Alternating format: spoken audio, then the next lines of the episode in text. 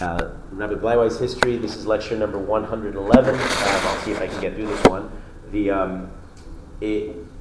a bright spot a glimmer before we go into the topic of the Shoah. There's one more personality who dies right at the time of the rise of the Nazi Party, who deserves to be mentioned. His name is his first name is Rav Yehuda, but everybody knows him as Rav Meir Shapiro, who actually didn't lead that long of a life. He was only alive for 46 years, from 1887 to 1933. He was a Hasidic Rebbe, a disciple of the Chortkover Rebbe, and he was a Rebbe in different jobs. And in 1931, he was appointed the Rav of the Maharshal's old shul in Lublin.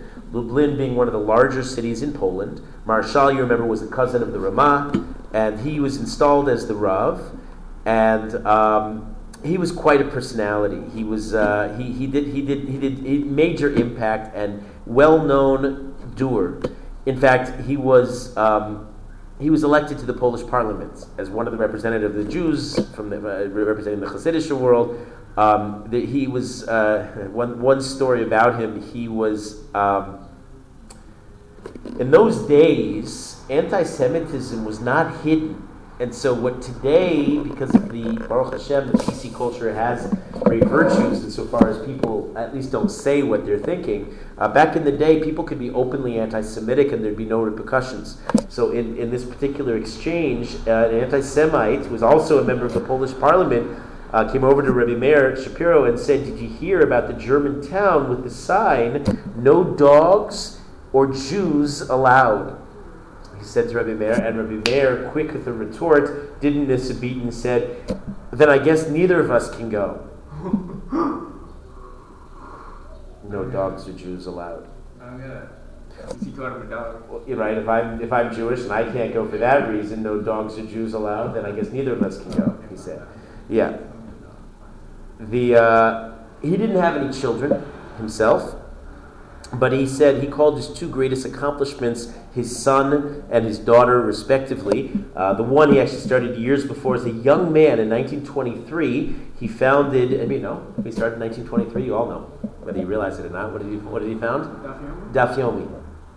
That was his brainchild. He thought that, a lot of Jews would like to go through Shas, don't have necessarily the skills, they certainly don't have the motivation or the time, but if you could come up with a regulated cycle of learning that everybody, and he dreamt maybe even around the world, might one day be involved with, and they'd have this objective regimen they'd have to keep up with on a daily basis, maybe that would motivate, maybe that would inspire people to start learning Shas. And indeed, he started the program.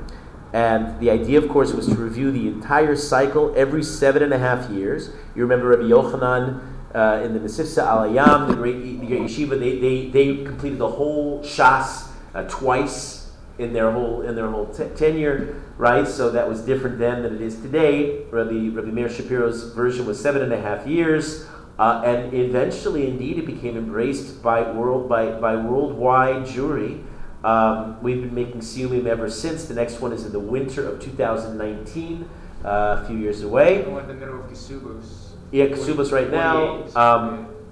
It's inspiring. I remember being at the one, not the last one, but the one earlier, one of my last trips to America in 2003. We attended, and we happened to be visiting. What's that? No, one of my last visits. I went then, maybe one more time, and then the last visit was 2007. Wow. Haven't been. Yeah, it's interesting. Haven't been there. It is a long time. It's true. And no prospects of going in the. Oh, your family.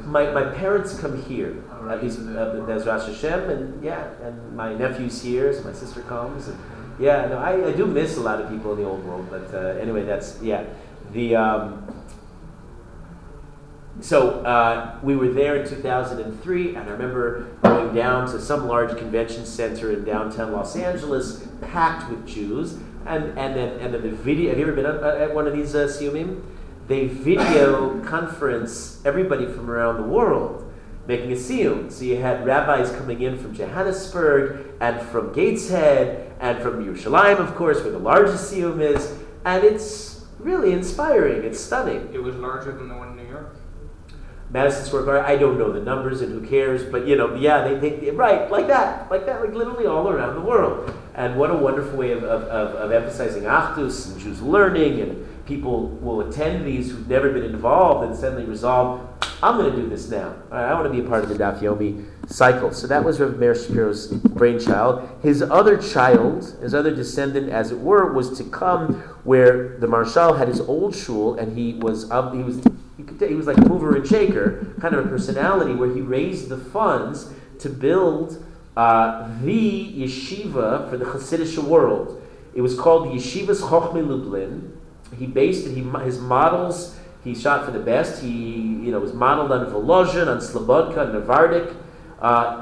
He wanted to merge the Litvish and the Hasidic worlds, to some degree at least. It was meant for training Hasidic rebbes to go practice anywhere in the world. They actually started, the project was started in 1924 and only opened in 1930. It's a massive building for hundreds of students. The library contained 100,000 Sfarim. There was nothing like it in the world.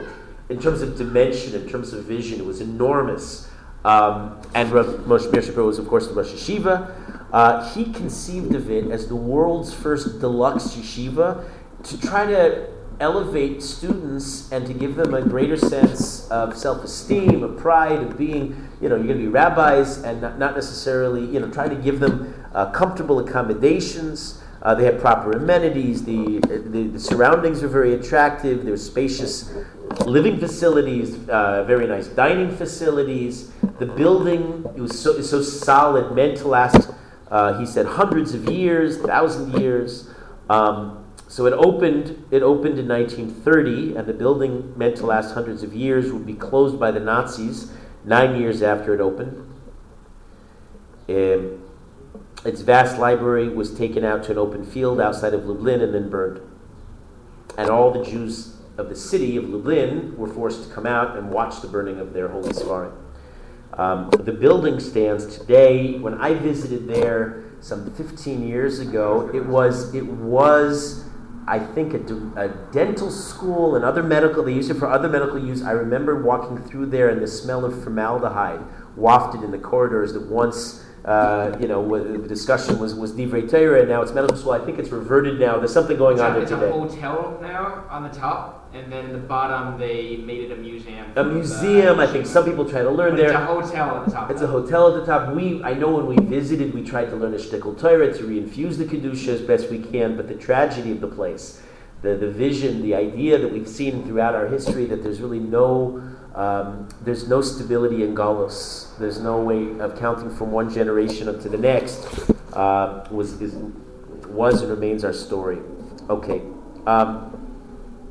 we're talking about the Shoah, which is a difficult period to relate to. Even just approaching it, what defines the period? We suggested that you could start really from World War One. Another argument could be that it begins with the rise of the Nazi Party in 1933. Let's say more classically, people dated from 1939 with the outbreak formally of World War II and the military campaign. It does come to a crashing end in 1945, Baruch Hashem. That period has a variety of different names. Shoah is probably the easiest, most legitimate term. It's based on a pasuk in the Torah that refers to calamity. The term Holocaust is based on an ancient term. It was first applied to the Jews in the persecution, if you remember, not quite a millennium ago in York, in Britain, where the Jews were persecuted, and Holocaust referring to pagan rites of sacrificial offerings by fire. Cost being by the Holocaust, burning by fire. Some people don't like the reference. I mean, people like to take offense nowadays. Everybody's a victim. So the term Holocaust has its critics. Some people refer to it as World War II. If you had to come up with a good name for it, a historian by the name, there are a lot of Holocaust historians, by the name of Lucy Davidovitz. She calls it in a very straightforward term, in a title of her book, The War Against the Jews, which to a large degree, that's the way I'm going to be relating to it. Excuse me.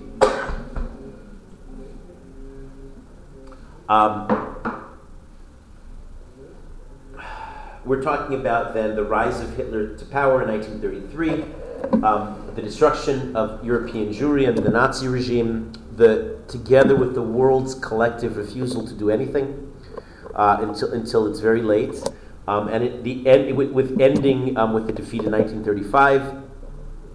The period still is so hard to relate to. We'll see this in history. It took most of the civilized world a couple decades before it's really even talked about in any cultural way as becoming something mainstream and something you can relate to, because it was so unprecedented, so unthinkable on so many levels that it seemed the logical thing to do was deny it and to sweep it under the rug. There was a Jew by the name of Raphael Lemkin who came up with the word in 1944, trying to grapple with the enormity of what was going on. This word never existed before 1944. He invented the word? Genocide. Genocide, which today is such a central part of the world's lexicon on so many levels, was coined specifically to describe what the Nazis were doing to the Jewish world, because on this kind of magnitude, it had never been done before. What we've been tracing now with the Jews coming to from the story of the four captives and the spread of Torah away from the Babylonian center and gradually going across the Maghreb, North Africa, and eventually making it to the south of Europe and further north and then east. Spain and France and Germany and Poland and Russia and Italy, this Torah center with giants upon giants that we've been discussing for the last 1,000 years, it took all that time to build it up, would be wiped out in 12 years. As we've said, this anti-Semitism, it's a new form of anti-Semitism restrained by no moral bounds, no religious limitations. They would commit virtually every atrocity that we've experienced in all of our long anti-Semitic history, and they would innovate new kinds of atrocities that would never have been thought possible, imaginable. And we say it's unprecedented. That doesn't mean that it's unpredicted. The klala that we read about in the Torah, Parshas L'chukosai, which is the klala focused on Bayis Rishon, you remember, and Parshas Kisavo at the end of the Torah, focused on Bayis Sheni, which makes it more relevant because this is still part of the destruction of the Second Temple that we're experiencing, this last Golos, this last of the four Golios. The Parsha is very clear that Am Yisrael is not ever to abandon HaKadosh Baruch Hu. And the Psukim describe in vivid detail, graphic detail, the consequences of abandoning of HaKadosh Baruch Hu. And many of these descriptions anticipate many of the horrors of our history, and because the Shoah is so fresh in our memory still and has now become such a cinematic topic, it's something that's so much on people's minds and so much captured so much of the world's imagination, the images are very, very distinct for us. I'll translate a few of the psukim we read in the Parshas Kisavo. You will become an astonishment, a proverb, a byword among all the nations in which Hashem will lead you. Today, you know that the world uses Holocaust and Holocaust-associated terms as metaphors constantly. Nazis being the embodiment of evil, and if a person were before the Holocaust, do you remember this in history? Who was the embodiment of human evil? Before there was Adolf Hitler, it was Paro. If you read in pre-Holocaust literature, you want to throw out an epithet, you want to throw out a name, a term, a derogatory term for somebody, you say, oh, that guy's a Paro, was the embodiment of pure evil. Today it's Hitler. Wait, or the Nazis. There were not. You don't think there were people in between them? There were a lot of evil people. I'm talking about if you wanted to use a common cultural reference for evil, that was what it was. I'm referring to the fact that this pasuk predicts will be an established, a proverb. The proverbs now, much of modern culture throughout the world now is Holocaust-based, where gas chambers and Holocaust victim. There's that, you know, if somebody's very skinny, you'll say, "Oh, are you a survivor?" We'll gas them. All of these become iconic kinds of terms. And that's exactly what the pasuk anticipates. Elsewhere, the pasuk says, "Hashem will bring a nation against you from far, from the end of the earth. The nation will swoop down like a nesher," which is alternately translated as a vulture, but more popularly as an eagle. Linguists will debate the accuracy of that, but let's stick with the eagle as the image. The nation will sweep down like an eagle, a nation of fierce countenance that will neither respect the elderly nor show favor to the young. When I guide Yad Vashem or some of the Holocaust museums, so they give you those, speaker, and people can listen to you or not listen to you. But as we walk around, I sometimes opt to cite these psukim, because as you're staring at the walls and you see the pictures, for example, of the Nazis beating the old men in their tallis and tefillin and forcing them to wipe the city streets with their bare hands. So the idea of neither respecting elderly nor showing favor to the young, you see the tortured and abused babies at the hands of the Nazis who can't see their humanity. This image of the eagle is a potent one. It goes all the way back. If you want to trace it in history, we find a pasuk in Ovadia, the one chapter of Ovadia, the shortest book in Tanakh. What does Ovadia, of course, famously address? It's the redemption. It is the redemption, but he has one particular focus, and it has to do with his own personal background. He's the only Navi. Wasn't part of the chain of... There were a couple of Naviim who were not part of the chain of the Masorah, good memory. But also, he actually was a convert from Edom. Wait, from Esav. Who was not part of the Masorah besides him? Him and Yonah, right? And Yechezkel. He's Nehemiah and Ezra. Yeah, so Ovadia, referring to Edom, his own origins, says, "Im tagbia kanesher," if you rise like an eagle, "vim bein kochavim sim kinecha," if you place your nest between the stars, "misham oridchanu Hashem," I will bring you down from there, says Hashem. Rising to the level of the stars, that's of course Edom's true desires to conquer the world. And I don't know if you have this image in your mind, but those Nazi rallies with Adolf Hitler's charismatic persona speaking to the masses and attracting this fervor, this immense following. The eagle, the vulture, the nesher has become a perennial emblem of anti-Semitism. If you come to my house next, I'll show you an artistic rendition in the Mas Haggadah. You know the Mas Haggadah? So he actually does this artistically, where shockingly and stunningly, you see the eagle in the following. You find the coins of Antiochus Epiphanes, right, of Yavon, the persecution under Yavon, and the images of the Holocaust are very, very parallel in many ways. We saw the description of how the Greeks persecuted the Jews. The eagle, again, is a symbol of Vespasian. You remember the father of Titus. They destroyed the Beis Hamikdash in the Second Temple period. It's an image used by Hadrian, who puts down Bar Kokhba and flattens Yerushalayim. It's, among other things, where there was a blood libel in the city of Trent in Italy in 1475. Well, the eagle is primary in the coat of arms of the city. Pope Innocent the Third initiated the Fourth Crusade. It's his seal, is the eagle, as is Pope Clement the Fourth, who officiated at the Talmud burning in 1264, plus the expulsion of the Ramban. The Tsar of Russia, his icon is the imperial eagle, and of course the city of Auschwitz, their civic seal is is the eagle, as... Plus that was the Nazi, as of course the Nazi emblem itself.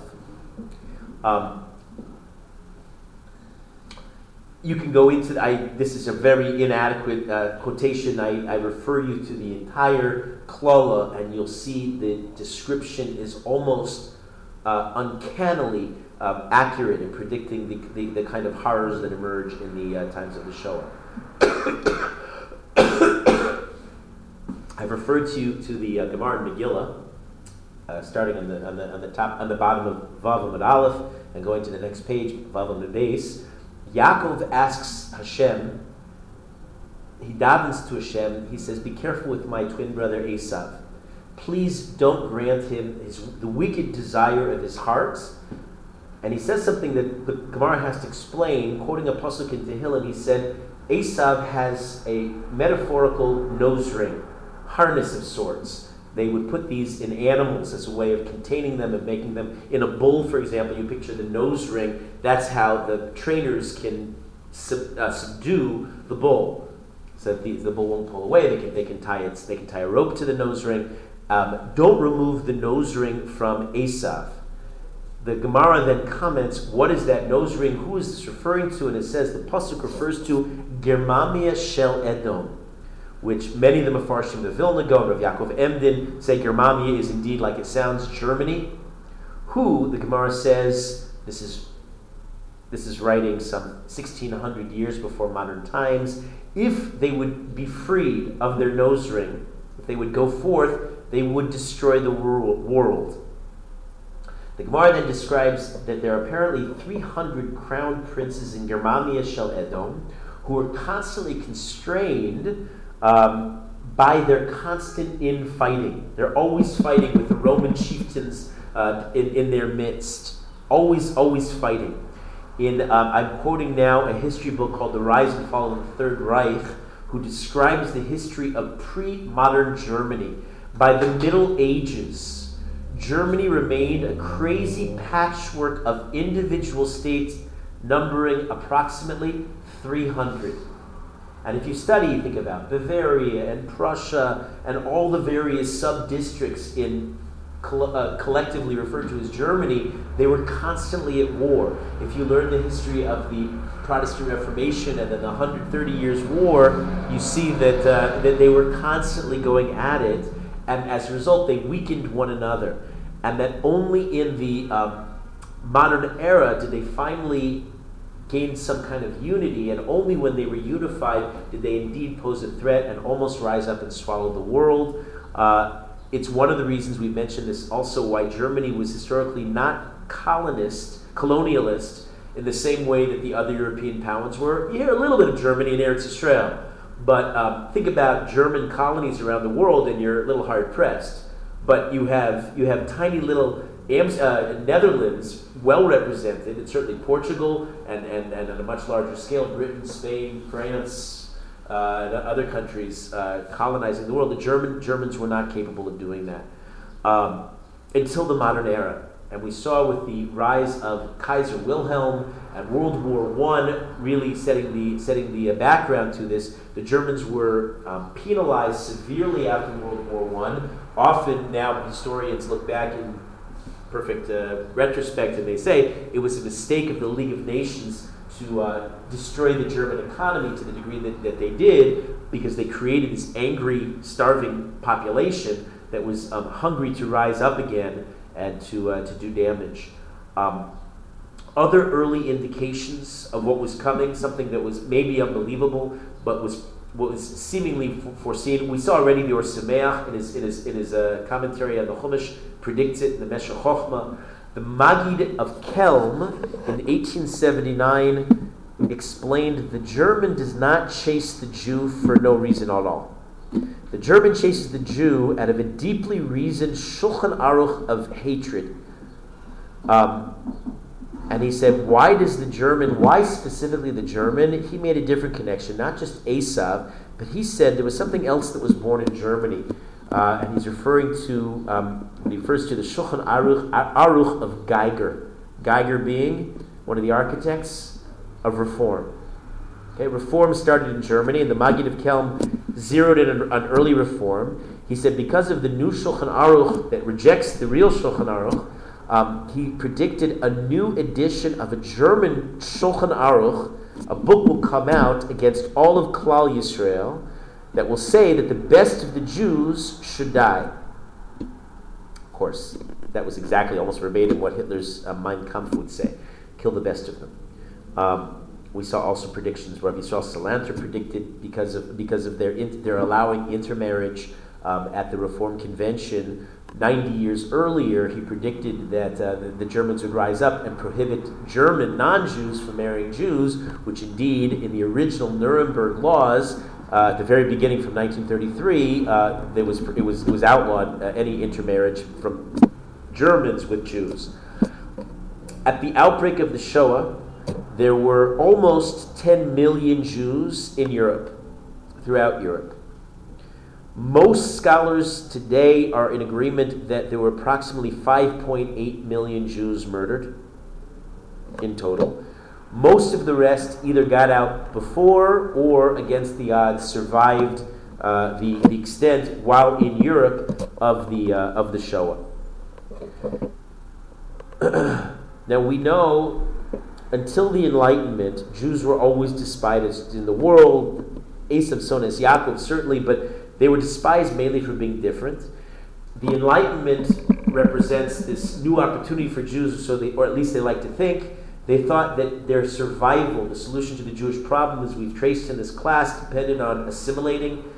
Maybe if we become like the Goyim, maybe if we become more Goyish than the Goyim themselves, a particular skill the Jews are unmatched in.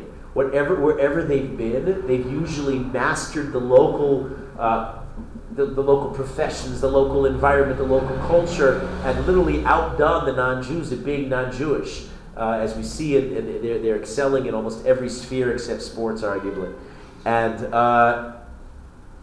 now that they're trying to do this in the country where they integrated best, because there was no place more assimilatory than Germany, and now they were hated for, as Hitler would write, poisoning the gene pool of the master race.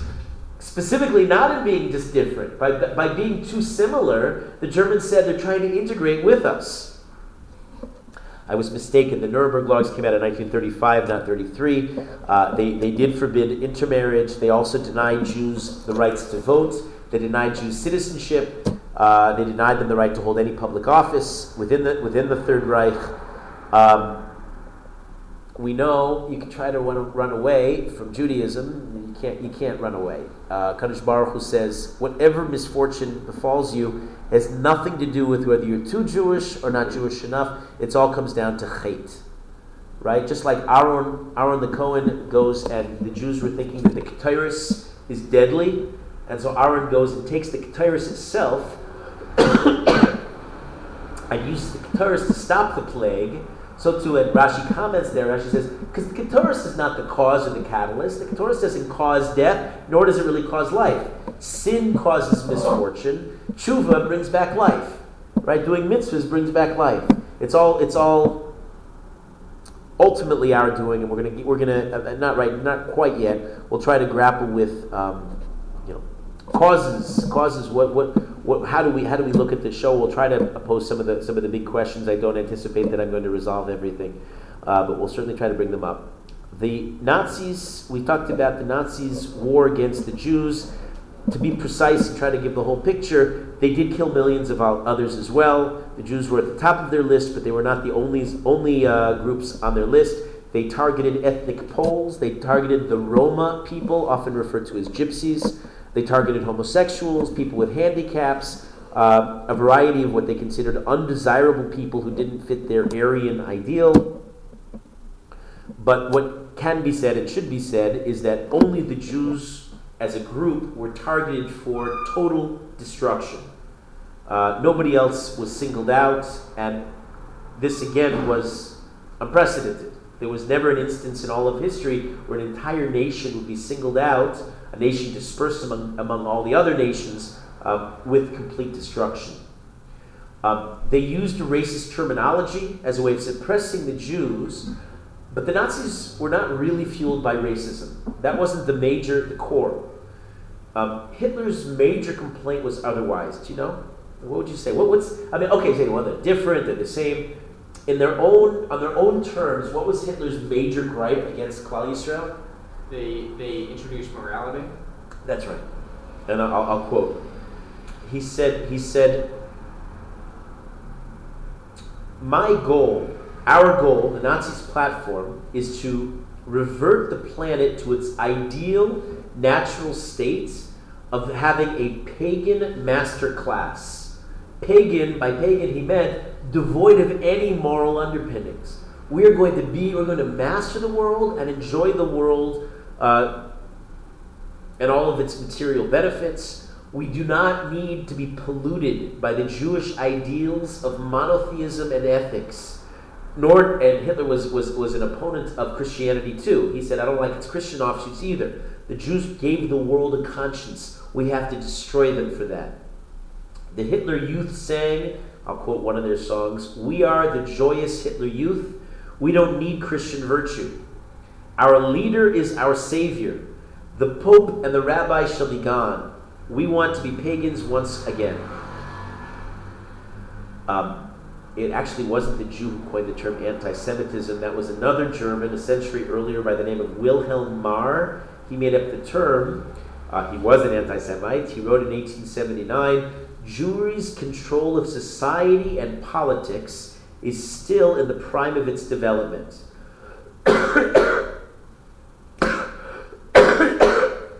Yes, through the Jewish nation, Germany will become a new power. He called it a Western New Palestine. He said it fought against the Western world for 1,800 years, the Jewish people and the Jewish spirit, and the Jews are finally conquering it. He says not individual Jews. He says the entire Jewish spirit and Jewish consciousness have overpowered the world. He wrote again in 1879. So you have to see that as a companion piece to Mein Kampf. Mein Kampf did not grow up in a vacuum. It was part of this worldview that sees the Jews as bringing the world, like you say, morality, as bringing them this dimension of a conscience, of a sense of right and wrong. That is, if you're not subscribing to that, if you're trying to lead a life of pagan decadence, it's the most hateful thing you could imagine, is the guy pointing a finger at you saying, don't do that, don't give in to your Yetzirah. What's striking, in 1879, when he wrote these words, there was no Zionism yet in the world. The Jews were every bit as oppressed as they'd ever been. Meaning, he's claiming that there's a Jewish uprising, the protocols of the elders of Zion, but the Jews are, it's on the eve of any sense of success, of national enterprise. 1879, right, was still a decade before. It was a year after the first Moshava opened in Petah Tikva and would close down, and there was no sense that they were going to go anywhere in Palestine. There was no organized Jewish movement. There was really very little of anything. You had a couple of rich Jews. You had the Rothschilds in Montefiore. But you know, they were the most oppressed nation in the world, and yet his perception was true. He said, the Jews, we said, Nasa v'nishma. We became an Am Skula. We brought a code of Hashem's word to the world, the Ten Commandments, and the striving for truth and for goodness. And the fact that the Jews, who wear this as a badge, the Torah as their badge, and their ongoing existence was threatening to the world order, as the Germans and the Nazis eventually preferred it, and they could not exist. The two could not coexist. They used several successful weapons. They used the mode of dehumanizing in order to avoid any problems of conscience, and that way get widespread report. So terms were used like extermination instead of murder, because if the Jews are so many undesirable cockroaches, then you bring in the exterminator to get rid of them, and then it makes the whole process much more palatable. You're actually achieving some kind of gain for society. It's for an overall good, and they use this whole line of thinking very, very, very effectively to put over their plan. Hitler himself had no moral compunctions; he had no consciousness. Described in a book called *The Voice of Destruction* by Hermann Rauschning, Hitler was quoted as saying, "Yes, we are barbarians. We want to be barbarians. It is an honorable title to us. Providence has ordained," it's interesting, he talks about providence, I guess he's referring to Kadosh Baruch Hu, "Providence has ordained that I should be the greatest liberator of humanity. I free man from the degrading self-mortification of a false vision called conscience and morality. Conscience is a Jewish invention." The actual military war began on September 1st, 1939. German invaded Poland. And without going too much in depth on the military front, the Nazis would quickly conquer most of Europe. Their strategy, very famously, was one called Blitzkrieg, which translates as lightning war. Their approach was to use a very concentrated, sudden, fast-moving infantry and armory, and then was backed up by intense artillery and air support. And they blitzed. They blitzed their enemies into submission, who were intimidated and didn't fight back as they could have. They invaded the Soviets, and a special German unit they called the Einsatzgruppen. They began with this already. They began systematically murdering people. Usually, in the very outbreak of the war, for the next couple of years, their mode of murder was to have the people dig their own pits, to line them by the pits, and to shoot them. They murdered a lot of people this way, but certainly the majority were Jews. There were 1.5 million Jews murdered. It's interesting that this part of the discussion is easier to get through, because it's so familiar to us that most of us, especially because most of us are pretty Holocaust literate, these are familiar themes. We've heard the statistics. I'm trying as best I can. Most people talk about the 6 million, so I'm trying to correct it with as greater accuracy as we can, 5.8, not that there's a big nafkamina. But at this point, it's still, we are in that maybe necessary state of denial and numbness that we can get through this discussion, because we haven't ourselves humanized it. We're talking about it in theory. I'm going to change gears at one point, but I'm going to continue giving an overview, which I think is important. You have to understand the big picture. Early on in the war, then, when the Germans are busy conquering Europe and starting their mass murder campaign, they do indeed make an alliance. The Grand Mufti, as we mentioned last week, Haj Amin al-Hussein declares open support for the Axis powers of Germany and Italy. He takes up residence in Berlin. When he's chased out after he betrayed the Brits, he hopes that, I'm going to quote him, Hitler's solution to the Jewish problem would be applied in the Middle East as well. But we mentioned the Grand Mufti. He was not the only ally of the Germans. If you think back to 1938 and the Evian Conference, the unwillingness of the world to take any part in taking any large group of refugees, the world has certainly a hand in all of the events of these times, and really throughout in most of Europe were indeed willing allies. That's the consensus today. There was a fairly well-known book out called Hitler's Willing Executioners that makes this argument much more eloquently than I am right now, where he says Hitler would never have been able to get away with what he did had he not had the support of the overwhelming majority of mainland Europeans. The French police and the Vichy government sent 72,000 French Jews to their deaths in Auschwitz. They were absolutely complicit. Most of the Polish society, Austrians, Hungarians, and really rattled down the list, and other Europeans did likewise. Even the supposedly neutral Swiss zealously guarded their borders. They wanted no Jews escaping to their midst. There may be two exceptions, one really strikingly, and the other one to a lesser degree. Two exceptions to the rule throughout all of Europe. Holland? No, not Holland so much. No, Holland were maybe not the worst, but they were complicit. Norway? No, but you're in the right general sphere. Bulgaria to a lesser degree, but to an admirable degree, Denmark. Denmark was, that's what you were thinking of. Was the exception. Denmark, the Danes, with the inspiration of the king, who was Stama, he must be counted among the Chasidei Umosa Olam, the righteous of the non-Jews, and his population. They actually saved about 97% of the Jews living in Denmark. It wasn't a large population, but they were extraordinary. It's ironic today. Denmark is one of the, Scandinavia in general, is one of the most hostile places to the Jews today, so this was short-lived.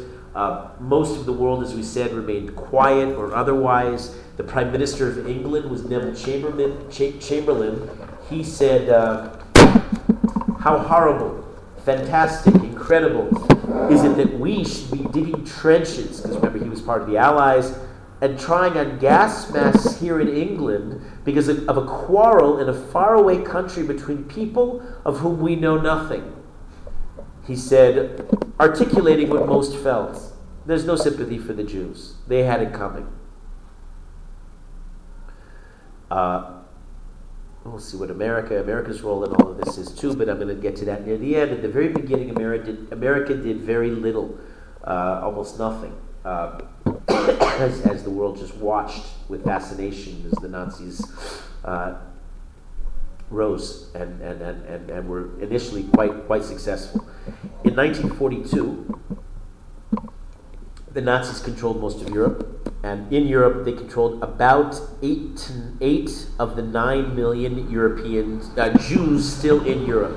About 1 million by this point had gotten out, and of the 9 million Jews in Europe, the Nazis controlled 8 million of them, and they were very upfront. Their plan was to murder all of them. Up until now, the killing squads were... Excuse me, I said 1 million got out. That's not accurate.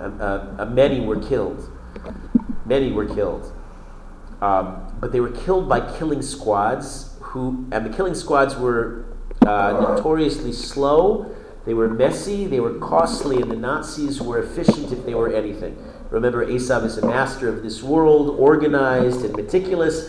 And the killing squads over the pits was clearly not the wave of the future. What are we going to do? How are we going to efficiently get rid of these remaining 9 million Jews? And with that, they devised, and I'm obviously skipping a lot, but I'm giving you the main things you should know, that what's called the final solution of systematic gassing. It begins in 1941. Officially, it lasts all the way till the end. The final solution is responsible for the death of over 3 million. In its heightened efficiency, they could kill up to 12,000 people in one day. Since these are all kind of numbers and raw data, they mean nothing and don't impress us. But if you could try to take a minute and consider 12,000 people, it's mind-boggling to imagine the systematic murder of 12,000 people every day. But they really they got it down to a science. Auschwitz, we think of. I'm giving you overview and basic ideas, because even if it's familiar, I think it's important to have some accuracy in discussing these things. We're going to humanize it more tomorrow. Auschwitz was a symbol of the Shoah, right? It remains that till today. Ironically, there's a reason for that. More Jews were killed there than anywhere else. In the end, 1,100,000 Jews would be murdered there. But at the same time, a Jew sent to Auschwitz had the largest chance of survival than almost anywhere else. So it was simultaneously the worst and the best. There were 65,000 survivors in Auschwitz. Most Russian Jews were killed in pits. Polish Jews were killed in places like Belzec, Chelmo, Majdanek, Sobibor, Treblinka. Almost all of them were murdered. Very few got away. Auschwitz is in the south of Poland, so those Jews who went to Auschwitz had a better chance of survival. The Jews in ghettos also often perished, like in the Lodz ghetto. They suffered immensely of starvation. Many would just simply die of starvation, which is a horrific kind of a death, slow and painful. In Auschwitz, those who survived ate. They received regular rations. In Lodz, they were just abandoned.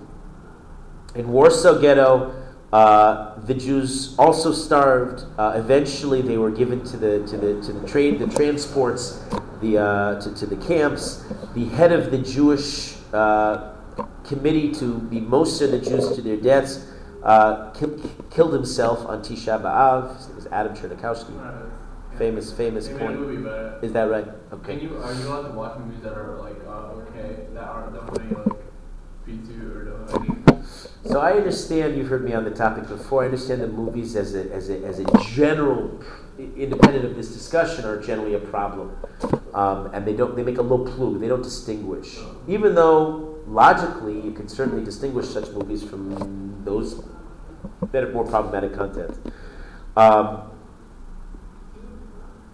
We know that in addition to just the targeted murders, the Jews are subjected for, especially the 6 years of the war, of the military fighting, the cruelest forms of torture that could be invented, and these, of course, cause many, many more deaths. And we don't have an exact number. We don't have all the raw data exactly, but we know there were countless medical experiments, sadistic, without anesthetics, such as taking two people and artificially sewing them together to create Siamese twins.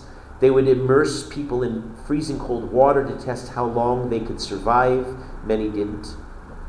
They would transplant organs to see what the effects would be, often resulting in death and excruciating pain and agony in the process.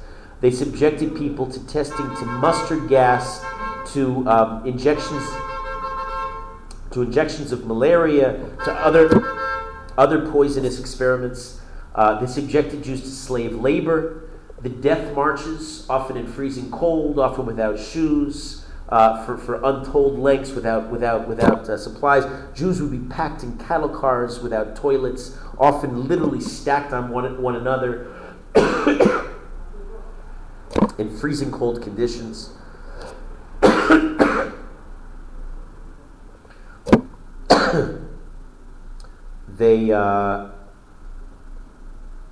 People would have their gold fillings torn out of their mouth in the middle of the street while they were alive. Their hair would be shorn to stuff mattresses. Their personal affects, glasses, jewelry would be stolen from them. They were physically, literally turned into animals, dehumanized. He was a subject of one of the experiments, correct. Till today, you could visit the Chortkover Rebbe and see that. Yeah. Now, there's a question. Anticipating the Shoah, I could have anticipated it. Okay, so you could say the signs were there, and you could look at the Gemara and Megillah and the Klala and everything else. But if we were to be alive in the 1930s, and they would tell us what was facing us, we might also be in collective denial because such a thing is just not imaginable. And Gedolim were asked, "What do we do, Rebbe? Should we stay? Should we go?" Generally speaking, the Gedolim, their answer was to stay. It's a famous story of the Belzer Rebbe, who said to stay. And sometimes they're criticized for that. I told you my experience. I was standing. We led a group to at a different program, not my program. That's one of the reasons why I founded my own program.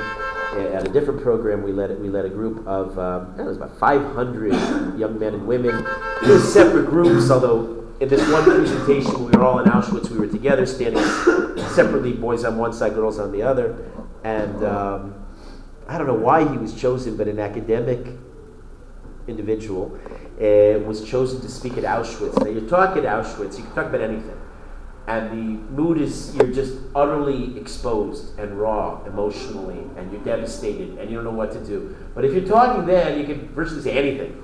Right? The Holocaust is untold volumes of potential topics you could speak about.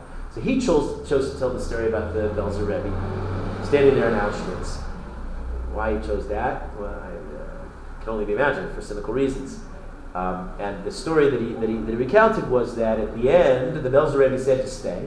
At the end, Belzer Chassidim are wiped out. The Rebbe miraculously is saved. And he escapes and comes to Eretz Yisrael.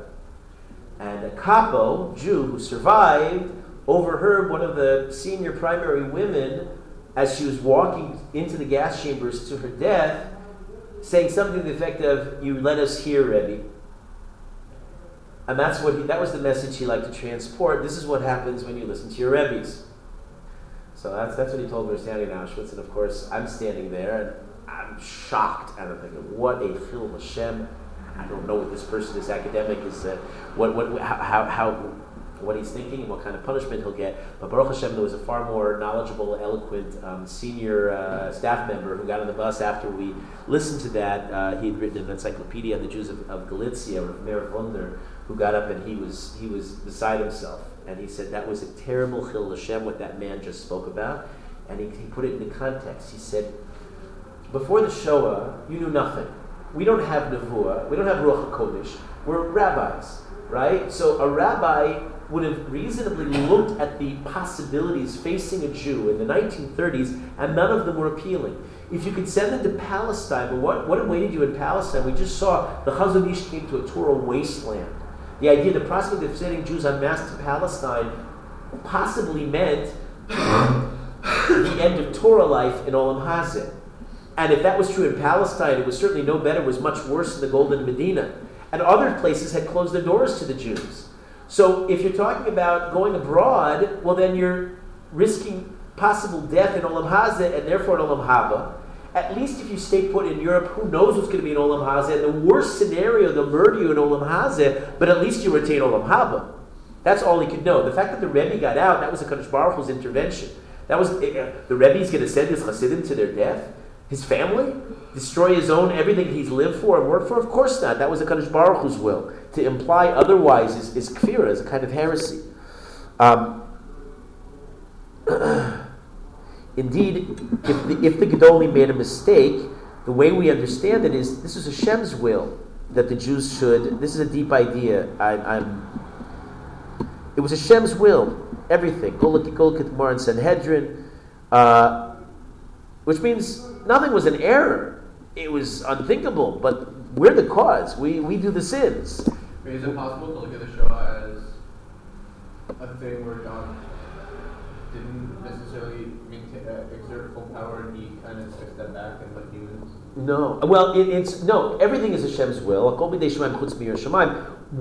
Maybe, I don't know if this is what you're getting at, but one can say that certainly whatever we did or didn't do caused the Shoah. Meaning we take the blame on ourselves has always been the Jewish response. Hachet goren is the term that I used before, whatever that might mean. It was because we've been assimilating, it was because of the reform movement, it was because of the numerous problems, the implosion of Torah, and so on, mistama, all of the above.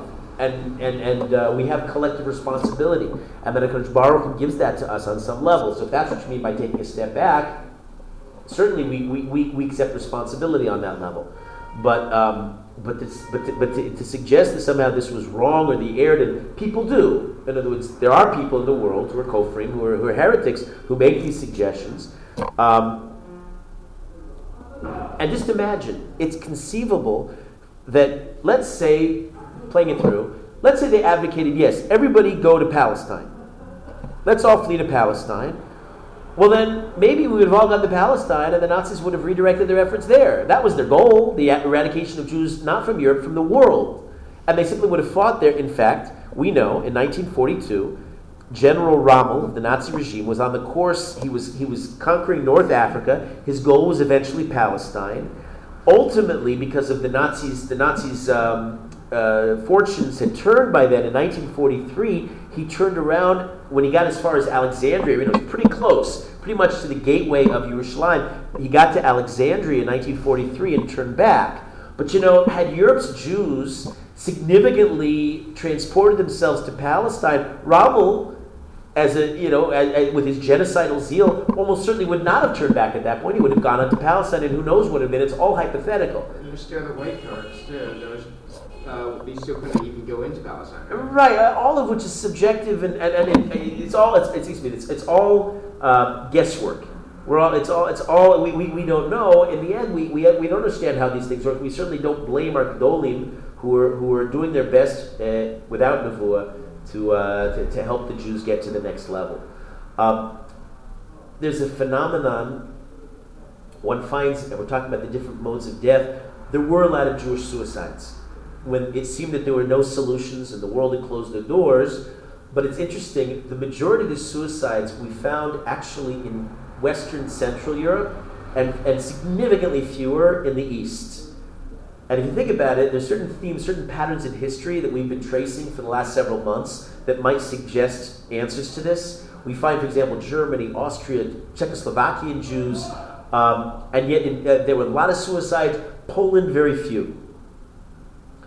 The Western Jews had made it. they were used to a higher life standard.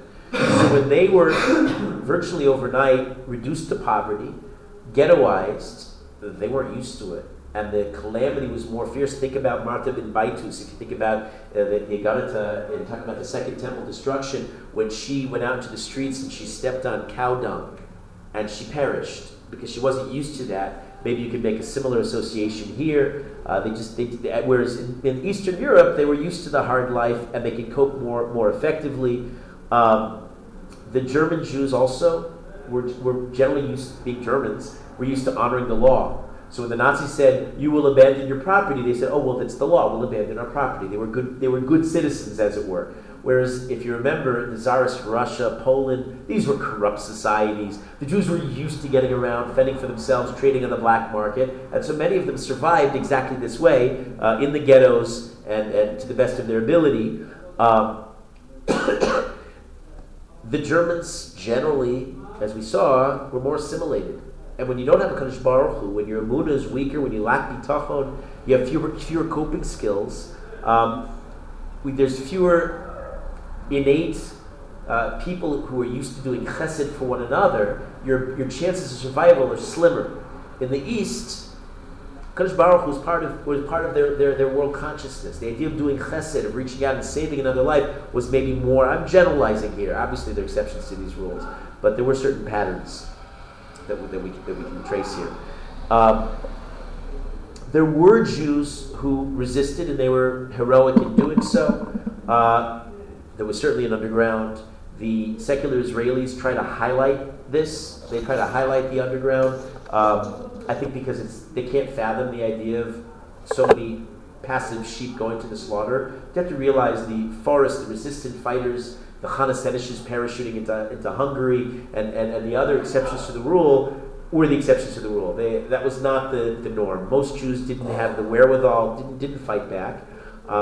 There were others who even more heroically kept the Torah going strong, despite everything, and in the face of unbelievable resistance. They operated illegal yeshivas. They kept mitzvahs at great personal risk.